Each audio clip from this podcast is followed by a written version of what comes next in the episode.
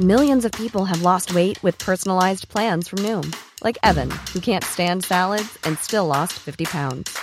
Salads, generally, for most people, are the easy button, right?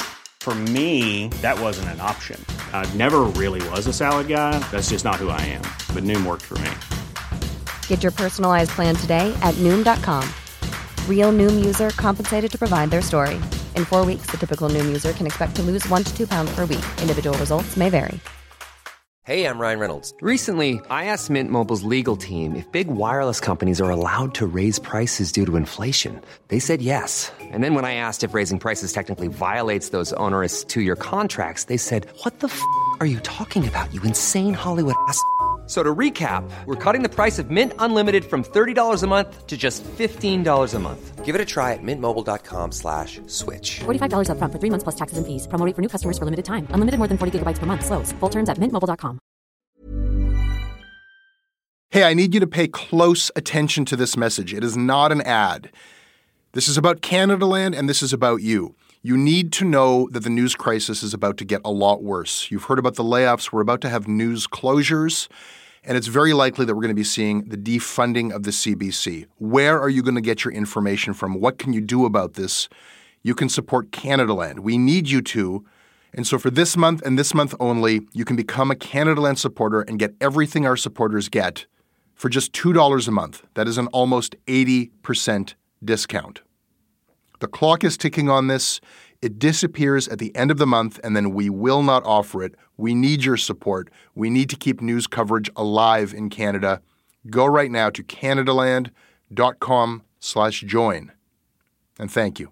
This episode is brought to you by the Center for Addiction and Mental Health here in Toronto. Cutting edge, state of the art, compassionate facility. Right now, it is Mental Health Awareness Week. This is the time when they need you most. This is the time when you can make a real difference when it comes to doing something about the mental health crisis and the devastating opioid epidemic, the overdose epidemic that we're currently experiencing, losing 20 people every day. They need your help. Donate at camh.ca slash Canadaland to help CAMH treat addiction and build hope.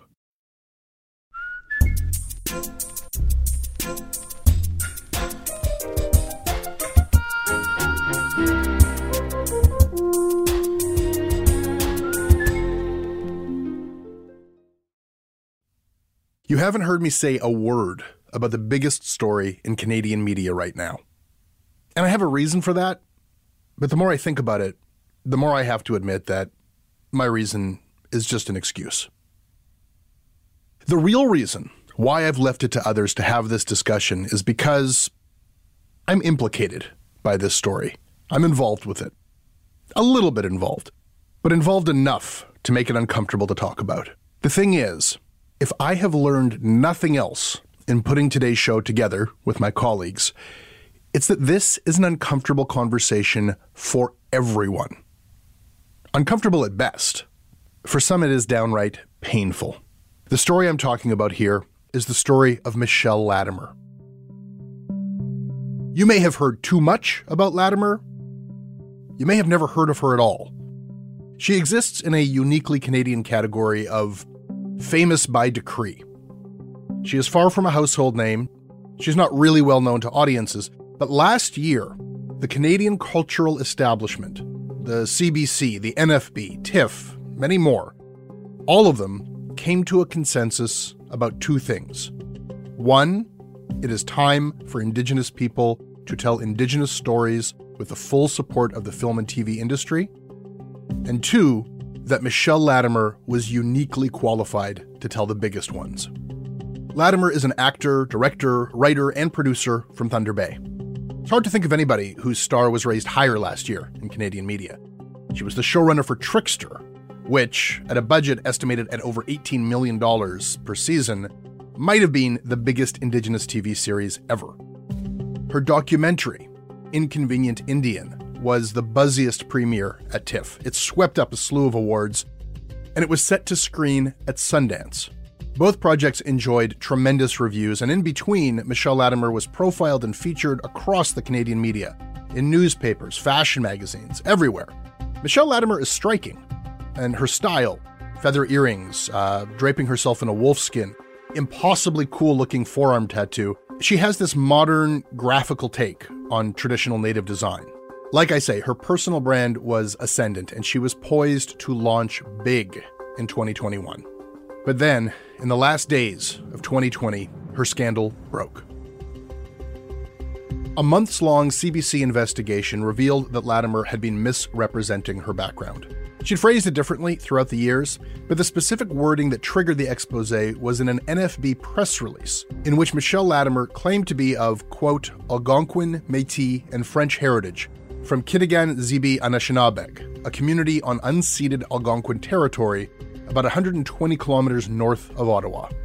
They had never heard of her. Who are you? asked Kitigan Zibi elder Claudette Commanda of Latimer. And prove to me who you are. Why are you claiming you are from Kitigan Zibi? What is your purpose and intent?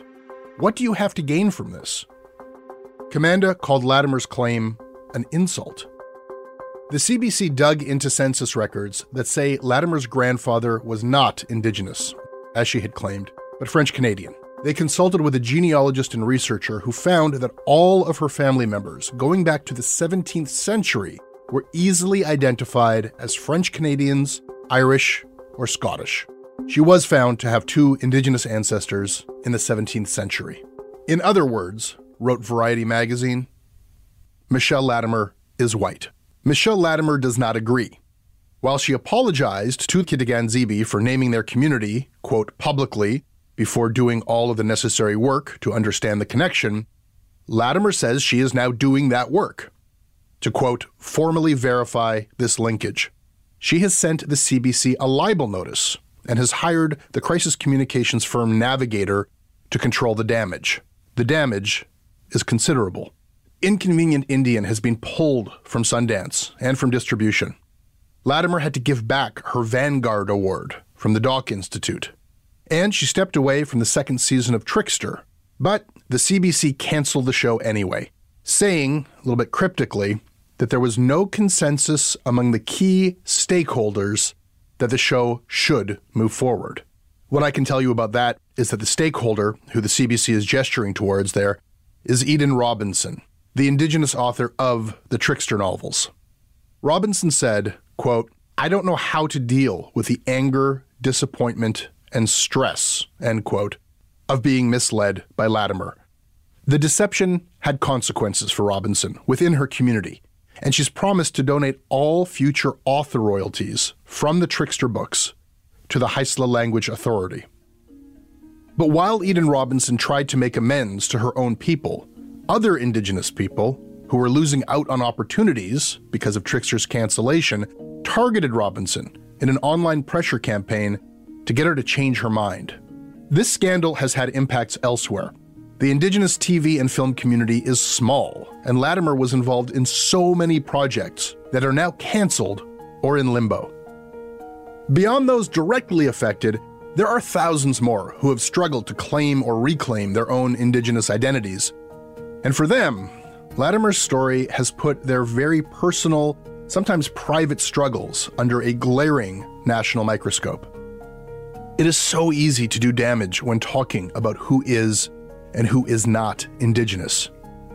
It's a conversation that opens wounds. There are collateral casualties. And that's the reason why I've kept my mouth shut, even though this is the biggest media story in Canada. It's for Indigenous people to have this conversation. Except, except it wasn't Indigenous people who made Joseph Boyden the biggest Indigenous novelist in Canada. And it was not Indigenous people who decreed that Michelle Latimer was to be the foremost Indigenous filmmaker in Canada. Our cultural establishment did that, and our cultural establishment is not Indigenous. Out of all the talented Indigenous people looking for opportunities, our gatekeepers somehow found two Indigenous people who are not considered Indigenous by Indigenous people. How we managed that is not an Indigenous issue or a mess that Indigenous people should be left to clean up. This is a question for Canada's cultural gatekeepers to grapple with. And the real reason I think that I've sat this one out so far is because I'm one of them. In a tiny little way that is uncomfortable for me to accept, I have had some power. In this case, I've been working with Ryan McMahon and a producer named Miranda de Pencier to turn our podcast Thunder Bay into a dramatic TV series. And so I was one of the people who had a say about who the showrunner should be. And last summer, I jumped at the chance to have that person be Michelle Latimer. It was not because I am such a huge admirer of her work. I hear her work is great, but to be totally honest, I haven't seen it. But I knew that we wanted an Indigenous showrunner and a showrunner who we could pitch to Netflix and HBO. And I knew that there are maybe three names that fit that criteria. So Ryan and Miranda and I had a meeting with Michelle, and she seemed great, and she was into the project, and we were days away from signed contracts when her scandal broke. So I think it's a bit too convenient for me or for anybody else who got on the Michelle Latimer bandwagon to label this an Indigenous issue and, and just keep stum. So that is why I am finally talking about this story today. Many of the people that I wanted to talk with about it Michelle Latimer, uh, the CBC reporters who investigated and broke the story, Jesse Wente, who championed Latimer and who is a producer of Inconvenient Indian. They and a bunch of other people all said no. Other people, Indigenous people involved with Michelle Latimer's projects, said yes, and you'll hear them today. I'm going to talk to my colleague Ryan McMahon and to documentary filmmaker Alethea Arnaquq Baril and Inuk seal hunter Stephen Lonsdale, both of whom were to be featured in the movie Inconvenient Indian. I got to tell you, the decision to even talk with me about this stuff in public was not an easy decision for any of the people you're going to hear from today. And you're going to hear why that is. Wait for it.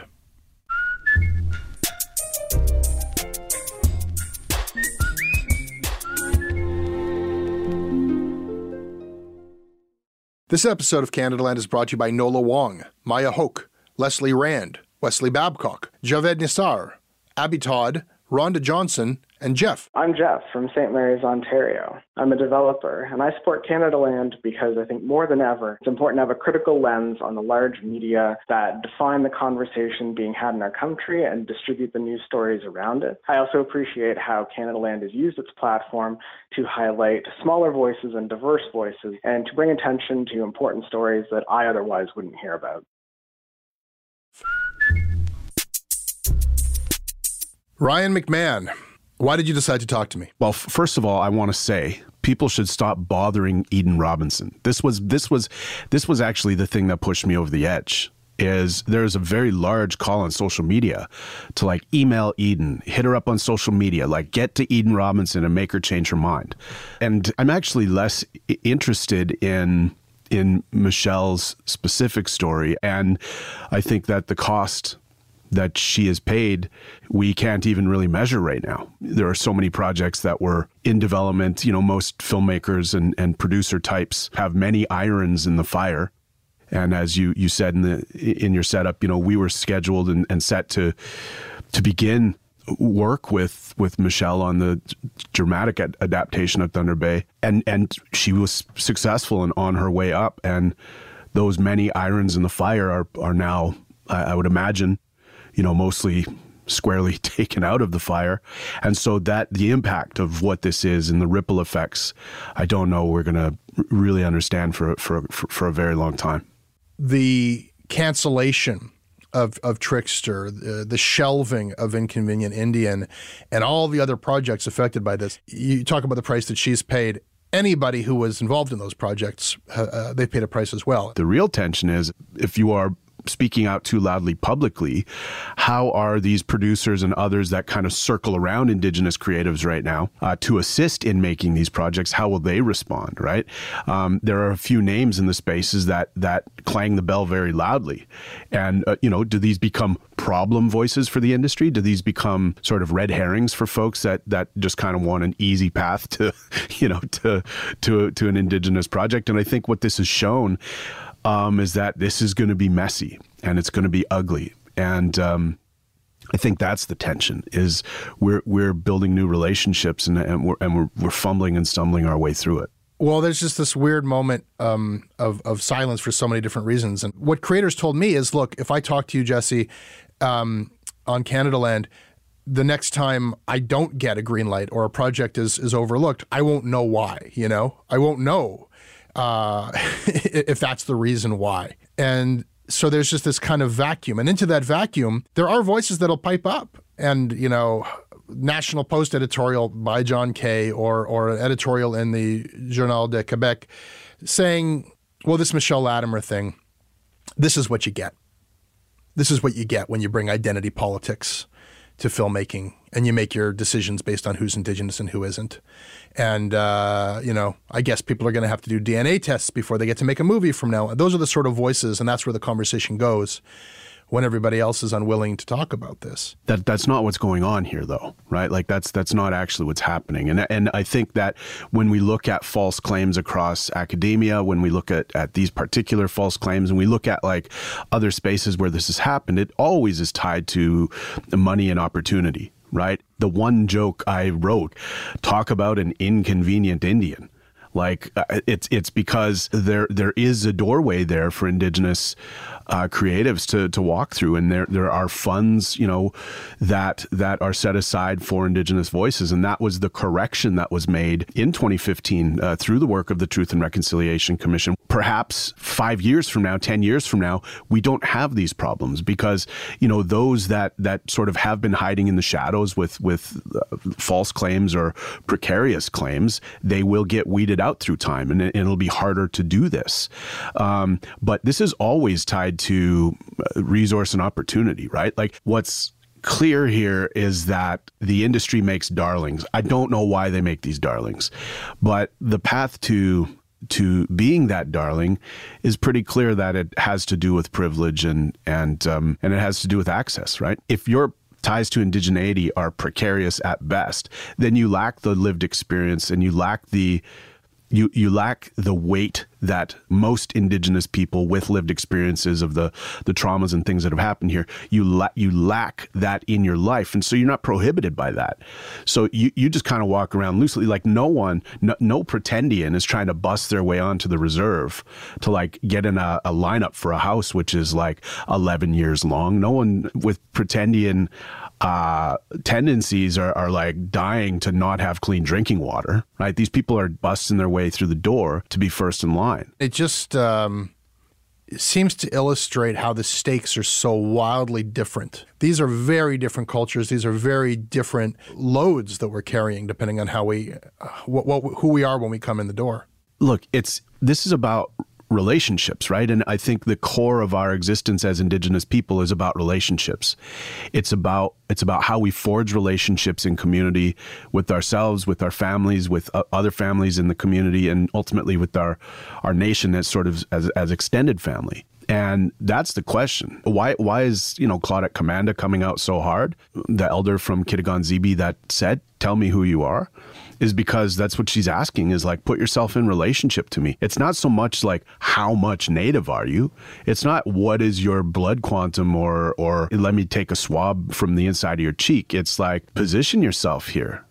I read that as like I never heard of you before and, and we don't know you. So but you're dropping our name as that you're connected to us. And I feel like this is going to be the real tension going forward is like some people don't have those those relationships. Some people because of colonization, because of the 60s scoop, like you get really complicated situations, right? Where where we have to be empathetic and compassionate to those that don't that don't have those ties and we have to make room to allow people to figure out you know where they come from and who their family is. That's all fair. So so so I guess why I'm sharing this and why I wanted to talk is that it is complicated and it is messy. And the thing that I, I really wanted to come on today and point to is that you know the Indigenous Screen Office and APTN are are going into what they're calling a, a an Indigenous identity consultation process to try to undertake a, a community engagement process regarding Indigenous identity that, that will help inform future policy uh, decisions. And I just wanted to share that I think that's a positive development. I think that it's tricky. We're getting into really tricky territory, right? But I think that if we could find a way, and here's, I'm just spitballing and imagining, I have no information on whether this would be the thing, but if we were able to come up with a, a small jury or committee that rotates in time, people in and out to help vet and approve some of these types of applications based on our relationships to each other and what we know uh, of each other's stories that that might be something that could be viable. What that looks like, who that is, I have no idea. But it is not blood quantum. It is not percentage. It is not blue eyes, uh, blonde hair. It is not dark brown skin. It is not tattoos. It is not front lines at the at the Idle No More protest. It's a nuanced, complex, and very difficult conversation. That is something I heard again and again. That to bring up or to take a position or to even talk about who is and who isn't is a topic that threatens to hurt so many people who have had their own identity be a matter of flux or have had it challenged. To talk about that, it's all linked to a history of uh, the residential schools and destruction of the family units and all kinds of policies that I think detached people from their identity or from their communities. But that's not what happened with Michelle Latimer. That's not what happened with Joseph Boyden right? When we talked about you doing this, I thought, I told you, you're fucking crazy. Like, this is h- how? How? And your response made me comfortable in the conversation, which is the industry has decided who it lets in right? And and that's really interesting to me because at some point we as indigenous people because we don't hold the keys to the fort we have to stop talking about this and we got to listen to white people talk about it. Like how and why? How were these decisions made? And i guarantee you people in the industry are not wanting to have that conversation. People in the industry probably aren't even aware of their own biases and like and and and how and why doors were held open widely for certain people including myself white supremacy is real white privilege is real i can i can assure you it's real so eh, that's interesting to me. And and I guess we're waiting for the industry to respond. And I think we'll wait for the rest of our lives because I doubt it will. It's just very convenient. There's nothing more convenient for, for, for me and for a lot of people, I think, than to st- sit this one out and say, well, let's let Indigenous people sort this through because what are we actually inviting Indigenous people to sort out here? Like, do you want to have a public airing on like settler media airwaves of the issue of identity or here's an opportunity to torch your own career, uh, or here's an opportunity to talk about how you got hoodwinked. It's not a great opportunity that's being offered here. The, the space that's being made for Indigenous people to have this conversation while the rest of us gawk on. This this is what we're talking about instead of what the intent was. The intent was that we're going to have Indigenous stories told by Indigenous people, and we were going to hear those stories. And that's what we were going to be an audience for. And instead, there's a scandal, and that's the story. I, I, I can understand why people don't want to be a part of that story. The, the other thing that I think is interesting this this has happened in CanLit, like with Gwen Benaway and like a few other a few other names, is the fear that if we have this conversation publicly, and if we have what is certainly a, a messy conversation in front of people, that it's going to put the industry on ice. And I think, you know, we've we reached this moment where like seems like everyone's busy, everyone's making something. It's amazing.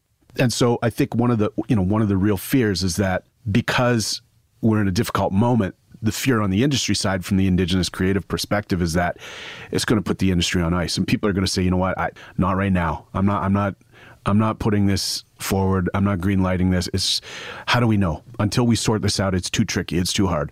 That's a real fear. And you know I, I, I never agree with these dickheads, but this is part of what I've heard sort of on the other side of this conversation is that this overcorrection, this overfunding of indigenous voices, um, has created a problem where we're needing to vet people and we're needing to look at resumes and make sure people are who they say they are.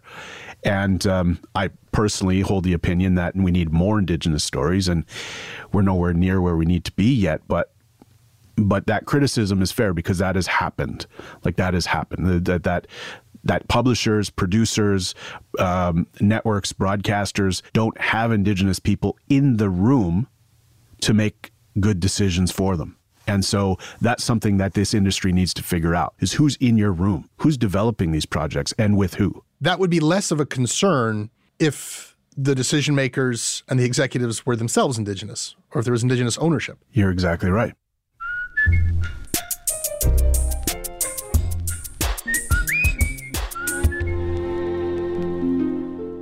This episode is brought to you by the Center for Addiction and Mental Health. Right now, there is an opioid crisis. Right now, there is a mental health crisis. But right now, it is Mental Health Week. And what that means is you can do something about these crises. You can help people, you can help CAMH save lives. They offer treatment with dignity, and they are doing cutting edge research. I don't know if anybody listening to this is untouched by this crisis. You can see it in the downtown of every city in this country. You certainly feel it in Toronto. This is not something happening to other people. These are our friends, these are our communities, our families. We are all touched by addiction. We are all touched by the mental health crisis, and we all share responsibility to do something about it. Helping CAMH is something you can do about it. Help change mental health care forever. Your support will help CAMH build a future where nobody is left behind. Donate at camh.ca slash Canadaland to help them treat addiction and build hope. This episode is sponsored by BetterHelp. Uh, it's amazing the things that we tell ourselves to talk ourselves out of getting help. Anybody who's actually gotten help knows that the process of getting things off your chest, of taking your stressors, your problems, and just like not letting them be bottled up, working through just conveying them to somebody, half of the battle is just doing that. You unburden yourself. And you know what? If you have a real mental health professional, no, they don't have magic bullets or magic words that make it all go away but often they can help you see things a little bit differently and guide you to strategies or tools or to a new perspective that actually does help. As the largest online therapy provider in the world, BetterHelp can provide access to mental health professionals with a wide variety of expertise in mental health. Because you listen to this podcast, you get 10% off of your first month at betterhelp.com slash Canadaland. That's betterhelp.com slash Canadaland. Alethea Arnaquq Baril is a producer and director whose films include the documentary The Angry Inuk. She joins me from her home in Iqaluit. Hi, Alethea. Hi.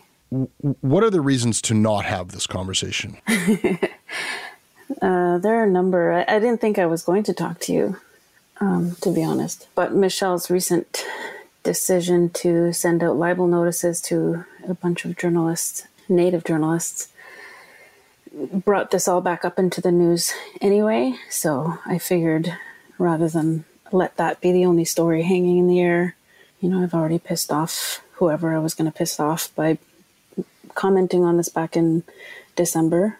So I decided that this is an opportunity to take the conversation past Michelle and to talk more about responsibility and storytelling.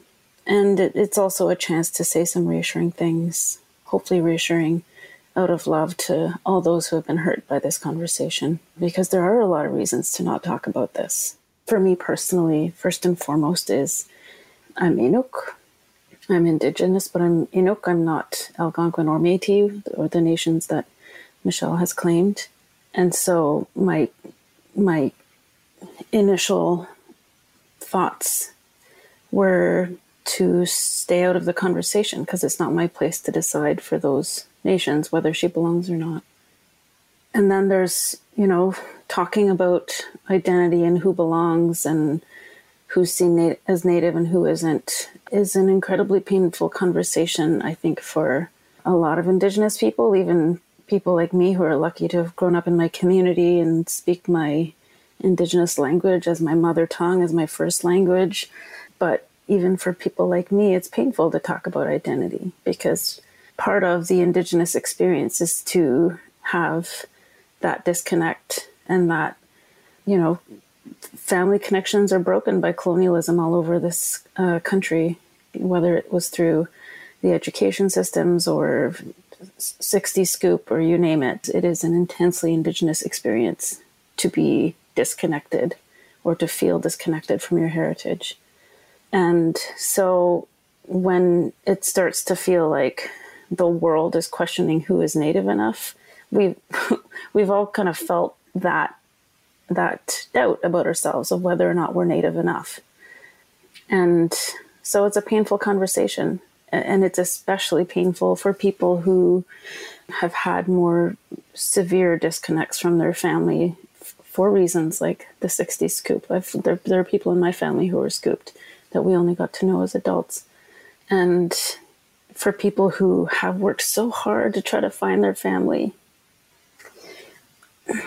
and to feel like they have a right to claim that heritage, it's an extremely painful an extremely painful uh, thing to have this brought up um, and to see someone put so little effort into finding their own family story and to just so confidently take up so much space when you know some some people have been doubted by their own communities for much much less.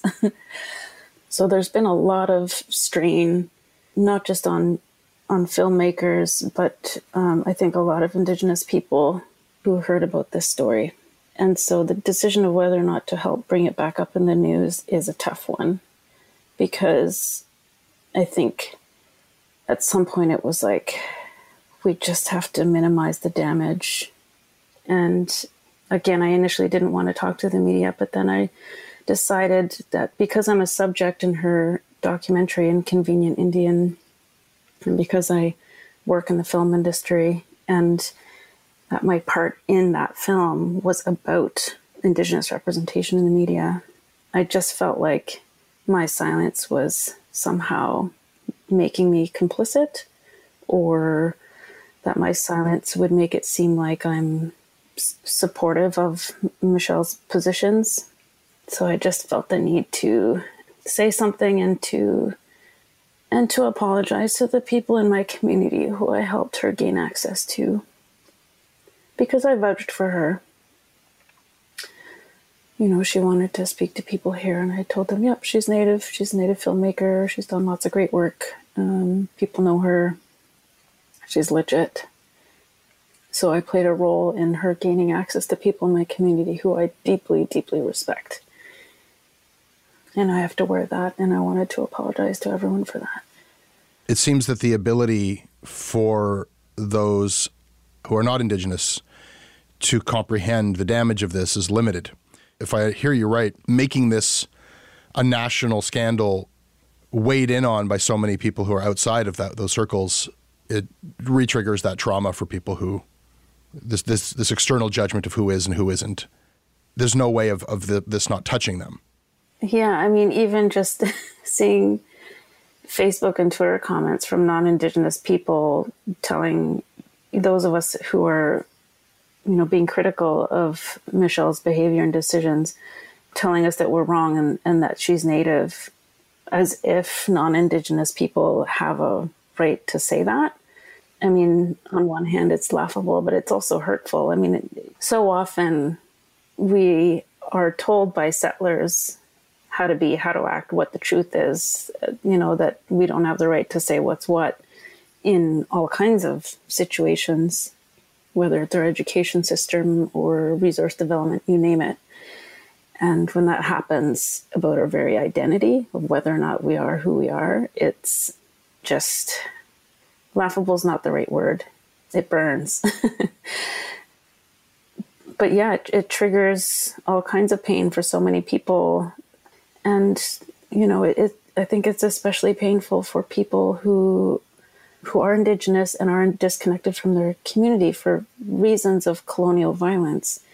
And, you know, the, they're the ones who need the most care and love and assistance in in finding their community and they have the least access to those of us who can help them find that and i just i just wanted to express love to those people and tell them that please don't let the behavior of one person discourage you from finding your own community or doing that work. And sometimes those connections are really broken and people can't find birth families or they've already passed on or for whatever reasons connections are lost and it it doesn't necessarily mean that you're not indigenous, you know, but if if you're doing that work and trying, I don't want people to be discouraged from continuing that journey um, because of the pain brought up by by this news story.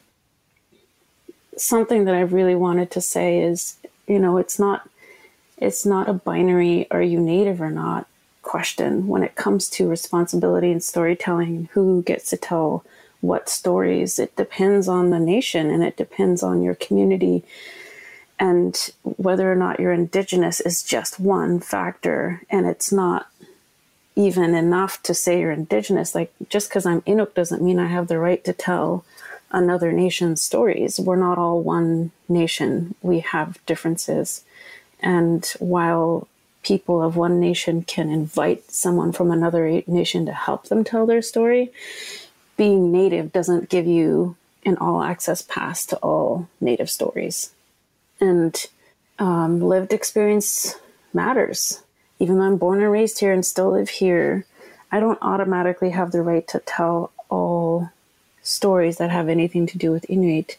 I have to do the groundwork of reaching out to the families who own stories or ensuring that I involve people who know best what we're talking about. That's work that you have to do for for any story that you tell. And you know, I've I've made those mistakes, especially earlier in my career. I mean, I find the Western society there's an attitude of everyone has a right to their own opinion and you know f- freedom of speech and we all have a right to say what we think. That's all true, and I agree with all that. But with rights comes responsibility, and um, in my community, it's incredibly important to think about your responsibility in storytelling whether or not you're the right person to tell a story, whether you're mo- the most knowledgeable, uh, whether you really have something to add. Uh, is there someone else that's better to talk to about this? And you know, I, I've I've done a lot of work with elders, interviewing elders about traditional knowledge. Uh, I've interviewed many elders across many communities, you know, they have Inuit elders have have um, these strict principles of, you know, I'm going to recount the story I know as I lived it, as I experienced it. It's from my own experience, and I'm going to recount it as, as faithfully as I can. And these are word for word, Inuktitut, of course, but word for word things that I've heard directly from elders' mouths over and over again. And it, it's it's a storytelling ethic to recount the things you've experienced yourself exactly as you can remember it, as faithfully as you can, and that if you're you're telling a story that's um, secondhand that you didn't experience directly, they state that that this is not my direct experience, but this is what I heard from this person. They cite their sources, and they'll often say, "I have heard this story from um, more than one person, so it's corroborated, and so I know it to be true." There's just such a level of care with passing on of information and stories. Um, and when you grow up in those in, an environment like that, you you take that you take that ethic into your into your work. And so, for me, deciding to be in the inconvenient Indian documentary was a was a decision I made carefully. Deciding to help her gain access to people in my community who have the same storytelling ethic as as the elders that I uh, mention. That is a decision that's not taken lightly, and so for for Michelle to have, I think I don't even have to explain why that why I'm so embarrassed and hurt, and how little care she put into presenting herself honestly, and to tell stories that were not hers to tell. Alethea, hearing you describe uh, the ethics around whose whose stories you feel you have a right to tell and the way that that works in, in, in your communities, it strikes me as like a, a form of, of journalistic principles. It's not that dissimilar from the way we try to account for our sources or whether you see something firsthand or not. But that's kind of where the similarity ends. Like the culture that I come from, and I think I think the culture that Michelle Latimer comes from, the Western culture, is one where we we claim quite righteously the right to express whatever we want, whatever opinion we want, to tell stories the way that we want, to explore our identities as if we're David Bowie uh, every month, uh, trying a new one on for size. And as you were talking, I just wondered how much of this is just about the freedom and the privilege to act with that kind of mercenary latitude culturally, to move around like that versus a very different way of thinking about who one is and which stories a person gets to tell.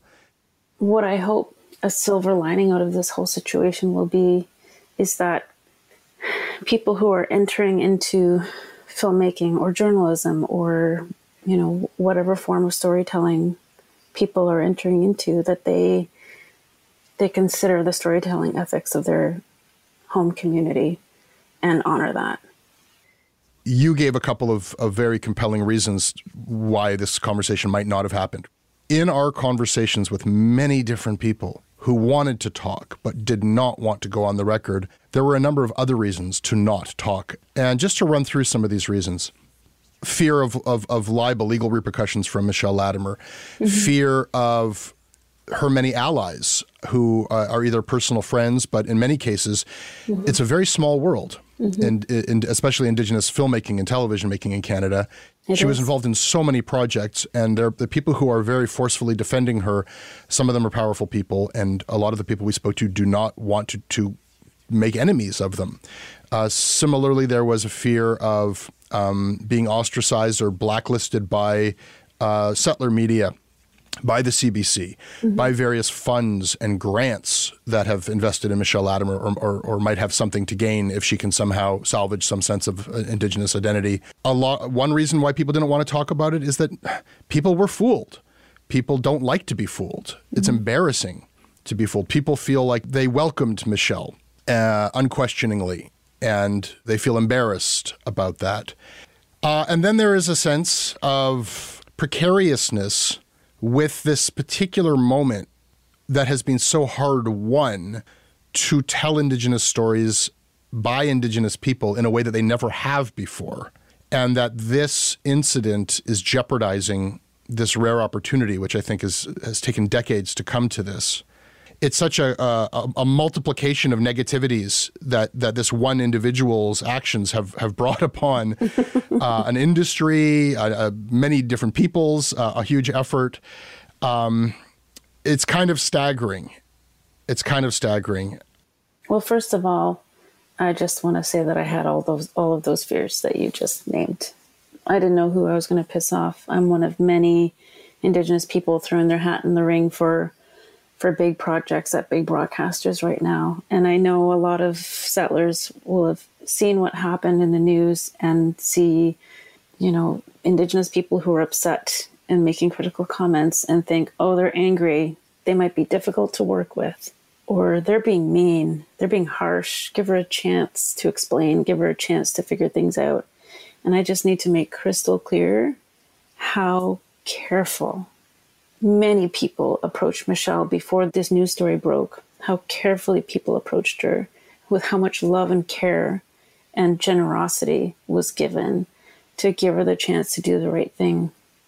I'm amazed how quickly she's found more information after the news story broke because she's had since June, from what I hear, um, noticed that this story was being worked on, that these questions were being raised. And, you know, if, if it was possible to find more information that quickly, then why wasn't that done before the news story broke? I, I, I feel the need to say, you know, in my defense and in other people's defense, we approached her privately behind closed doors, not in the news, without anger, with all the intentions of love and support to help her walk through the situation with dignity and to just be disappointed repeatedly and as we started to speak to each other about you know these these private conversations with Michelle, comparing notes on what we're learning and not learning, and um, you know that that generosity and benefit of the doubt began to dwindle. So by the time the news story broke, some of us were quite angry with her and and with the disregard she seemed to be approaching the whole situation with how hard we were all working to support our communities with love and care to to harm as few people as possible and to see her not taking that level of care not doing the work to find answers, continuing to go on shoots and edit work rather than dropping everything and doing doing the work. What do you mean by doing the work? Like it, when when rumors or a sense that her claims were not legitimate and that she'd been telling different things to different people and that the community she claimed belonging to don't claim her, don't know her. When that came to your attention, you had communication with her. Yeah, privately. And invited her to, you privately said, this is a problem and, and, and there's a way to deal with this, and you were ignored? I, I said to her by email and by phone that, you know, I, I don't know her extremely well, but the, the few interactions I'd had with her, she seemed very kind and sweet and genuine. Um, and I was prepared to believe that if she turns out she's a settler and was wrong about her heritage, I'm prepared to believe that she was honestly mistaken, that perhaps someone lied to her or to her mother or grandfather along the way, and that she genuinely didn't know. But she needs to drop everything, do that work to, to find out the truth and if if it turns out she's not indigenous or just has some loose connections to to indigeneity that she has to be brutally honest about that to herself and to the public. You know not everybody owes that to the public but the fact that she's taken on the biggest projects that indigenous people have ever been allowed to do in this country gives the public the right to ask these questions of her. When you take up that kind of space and are making especially projects that represent indigenous people broadly and not a specific nation you have a responsibility to answer those questions. And we need to be able to ask these questions of each other without malice and to expect these questions and to be able to answer them confidently and to have done the work to be able to answer them confidently. And when i spoke to her um, she didn't seem to have answers besides family lore and she had done minimal work to start digging into the situation, but obviously there was more work she could have done and more information she could have found because she she did so after the news story broke. We're talking about somebody who, as you say, was directing, you know, multi-million dollar per episode series that was the biggest production, as you say, um, of Indigenous storytelling in Canadian television history. A person who was accepting awards on the basis of her indigeneity, a person who was talking about her elders and posing for pictures, wearing traditional dress. It was pretty involved.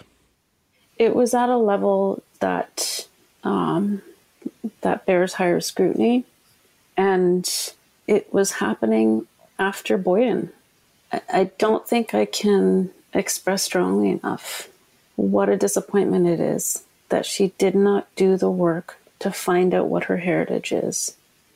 First of all, years ago, but especially after Boyden, especially especially after having been a very prominent insider in the film industry across Canada, but also within the Indigenous film industry, there is no excuse for her to not have done that work.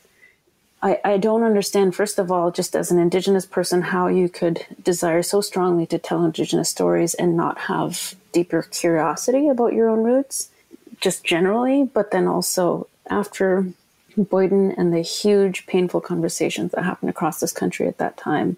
You know, it just makes me more cynical about her intentions when I've when I had a chance to think that through. When you bring up Joseph Boyden, you know, it's by way of illustrating after that what's her excuse. It's not like this was um, surprising territory. But it also brings up another question, and not a question that I would pose to you. It's a question more for people like me. What's our excuse? There are millions of unambiguously indigenous people. I don't know how many pretendians there are. I mean, there are a number, but who took it this far, who made it their their their thing or their shtick uh, who built careers around telling these stories, built on dubious claims of connection, uh, and and committed to those narratives. That's like a needle in a haystack. But the Canadian media establishment has found these needles in the haystack. Like, what's our excuse? It's it seems just so weird to me. I don't think they are needles in a haystack. I don't think they are. They're everywhere. They're hundreds. They're in academia. They're in media. You name it. Is it because both Boyden and, Michelle Latimer sort of uh, present as classically attractive, maybe by white standards, or Yeah. they like? I, I- I'm trying to comprehend. It's that, you know, there's, I'm so thankful to Black and uh, Indigenous creatives and academics um, across the world. I've learned so much from from so many different people. And one of the terms I've learned and had to reckon with myself is proximity to whiteness. When you're racialized, proximity to whiteness can help you because of the power structures rewarding whiteness. And sometimes it's literal whiteness, like light light skin. And, and there are many indigenous people with light skin. I'm one of them. My father's white, my mother's Inuk, and so I benefit from being light skinned um, in many ways. And sometimes it's fluency in English. Sometimes it's having an accent that people are familiar with and comfortable with, or an ability to code switch so that you can drop your native accent when necessary. Sometimes it's it's mannerisms and um, etiquette. Um, so I think people who who have that proximity to whiteness are often promoted up the ranks. Another aspect, which is incredibly important, and sign, you know, I only managed to put my finger on recently, is the trauma in our communities. But I think a lot of Indigenous creatives have, you know, when you come from a community where suicide rates are high, those aren't just stats, they're real people in our lives. And we're gutted and brought to our knees when we lose people. And sometimes you just don't even have the energy to explain that to the settlers that you're working with from far away.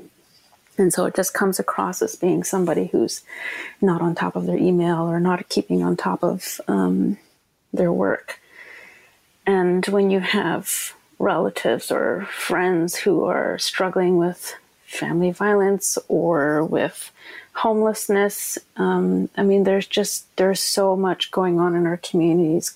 There's so much colonial-induced trauma in our communities, and when you're embedded in your community, when you live there and deal with it on a daily basis. Those things are not just sad statistics, they're your reality, and you have to sometimes drop everything and fill in gaps for um, family members or friends that are struggling for really good reasons. And so I think those of us who are who are really connected with our communities have all of these things to contend with and our non-native partners uh, or colleagues don't they just can't understand all of that and so when people like michelle or joseph boyden come in and are you know either not native and saying they are or really really disconnected from their heritage and not embedded in their indigenous community they they can just you know and michelle's known for working her ass off she's a very hard worker she's very talented too but she doesn't have to contend with all of that trauma. She doesn't have to help hold up and heal the community that she's from. And so, people like that, even actual Indigenous people who are disconnected from community, can sometimes go up the ranks more quickly because they can work their asses off and focus entirely on their careers. Um, Stephen Lonsdale, who um, is a seal hunter in, who is featured in Inconvenient Indian, uh, spoke with us. Can you tell me, Stephen, like in your community, what is the what does it mean to welcome uh, a filmmaker in to watch you hunt? What does it mean to go on camera and speak about your experience as you did in the Inconvenient Indian? Like what, what's what's involved in that process? For me, it's something very personal and also something very special. And I, I don't do this lightly in any way just because of the way that our culture has been portrayed in the media before, especially with animal rights activists and historically with, you know, organizations like Greenpeace with the seal pelt ban. You know, so I guess that's the, the biggest thing is that my thought was that there is an Aboriginal filmmaker who will tell my story the way that it should be told. And so there was a high level of trust and so I had really let my guard down and and so for the the filming itself it was just me going hunting. I i just told them you know i'm i'm going to go out. You you do what you want but i can't change my hunt for the sake of you know of um of a camera angle or for for some narrative i was just i told them i'm i'm to hunt and i might actually direct you sometimes where to film from because uh i can't you know a hunt is a hunt. It's extremely hard as it is and i, I i'm not quite you know i'm not quite up to par as some of my elders and so i i don't need the added challenges of a film crew. So as as we went out, it was just a lot of me saying what I'm gonna do, and then and then just doing it. And then I was pretty immersed in it. Sometimes I even forgot that there was a camera because it was just me out hunting. That's that's all it was. It was you know not trying to portray me in a certain way. It was not meant to be some production, if you will, and I really didn't want anything staged in any way. So, you know, I just went out and uh, and just did what I normally did. And so, given the the history of misrepresentation or people um, criticizing the hunt from an animal rights perspective, like this took a lot of trust from you to to to allow yourself to be to be seen, to be recorded this way. Oh yeah, it, it, it took a lot. Yes, it did take a lot of trust. What would you say to people who would say, "Well, what does it matter? Whether she's actually indigenous or not. What's the difference? You know, you know, if, if you agreed to be in the movie, maybe it's a good movie. It's about being honest.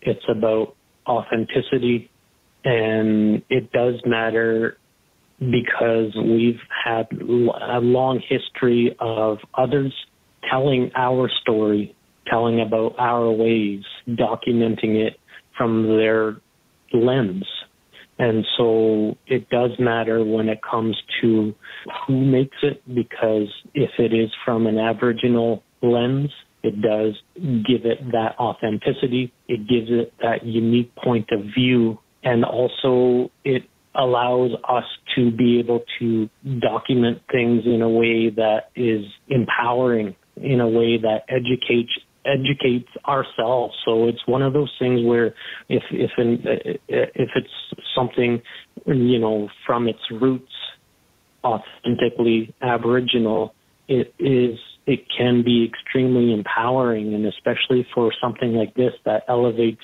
kind of our way into the mainstream and really gives it a voice to say, hey, this this is who we are and we don't need to constantly defend ourselves. It it has a sense of power to it. And when you take that away, it's just another film by a non-Aboriginal view. So it's um, in this case, I guess it, it becomes a matter of something that will elevate a story, or on the other hand, it's almost an exploitation of your resources and an exploitation of kind of uh, your position in you know in an industry. So um, it's a fine line, and some people ask, yeah, what is the difference? Uh, the difference is is of great value, and, so, and it's a matter of principle. The film isn't going to be seen. That that that is something that we know for a fact is is the case. What's that been like for you? My story was honest one of the kind of thoughts I had was, well, how about taking all the the raw footage and recreating something, almost like taking back some of that. Um, you know, you feel like something was taken away from you. So how about taking it all back and telling your own story? And that's, you know, just a, a passing thought I had because everyone in the film had very valuable things to say. You're in that film as well what, what do you think should happen to the inconvenient Indian? I love that. yeah, there's a lot of brilliance in that film. a lot of incredible artwork, brilliant thinking.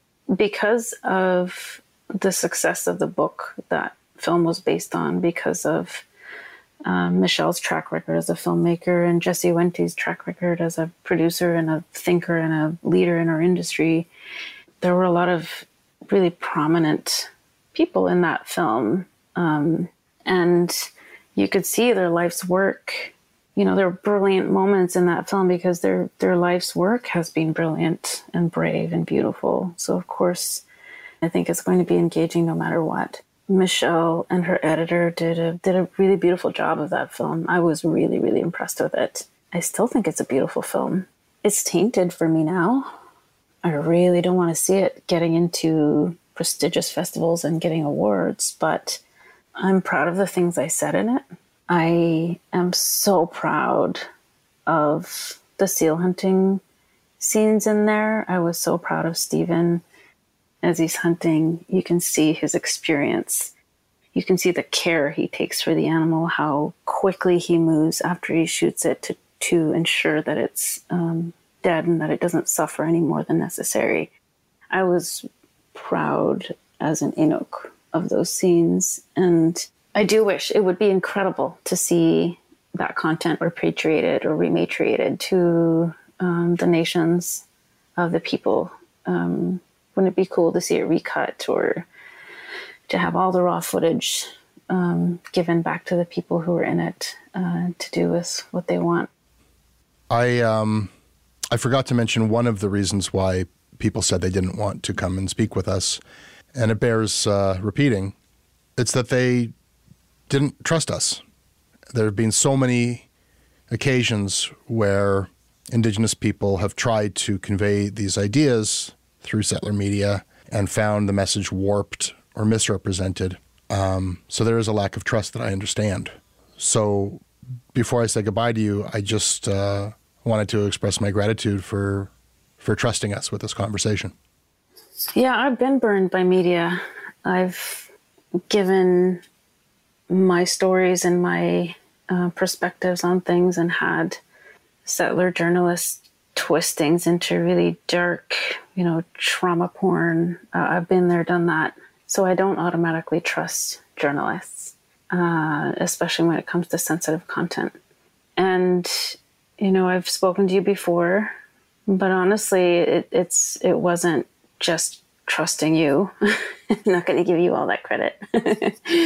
it's because I know you work with Ryan McMahon and you've done Thunder Bay and done it beautifully and you're accountable to him and your your relationship with him would be harmed if you mistreated my words and so that's why i one of the reasons i felt safe to um, to talk to you about this there's accountability tied in through an indigenous person you know the we vet people for each other we get to the the indigenous creative community is is um, pretty small and many of us know each other and we vet people for each other and um, that's partly why this whole situation has been so uh, heartbreaking, is because you know this slipped through this slipped through the net.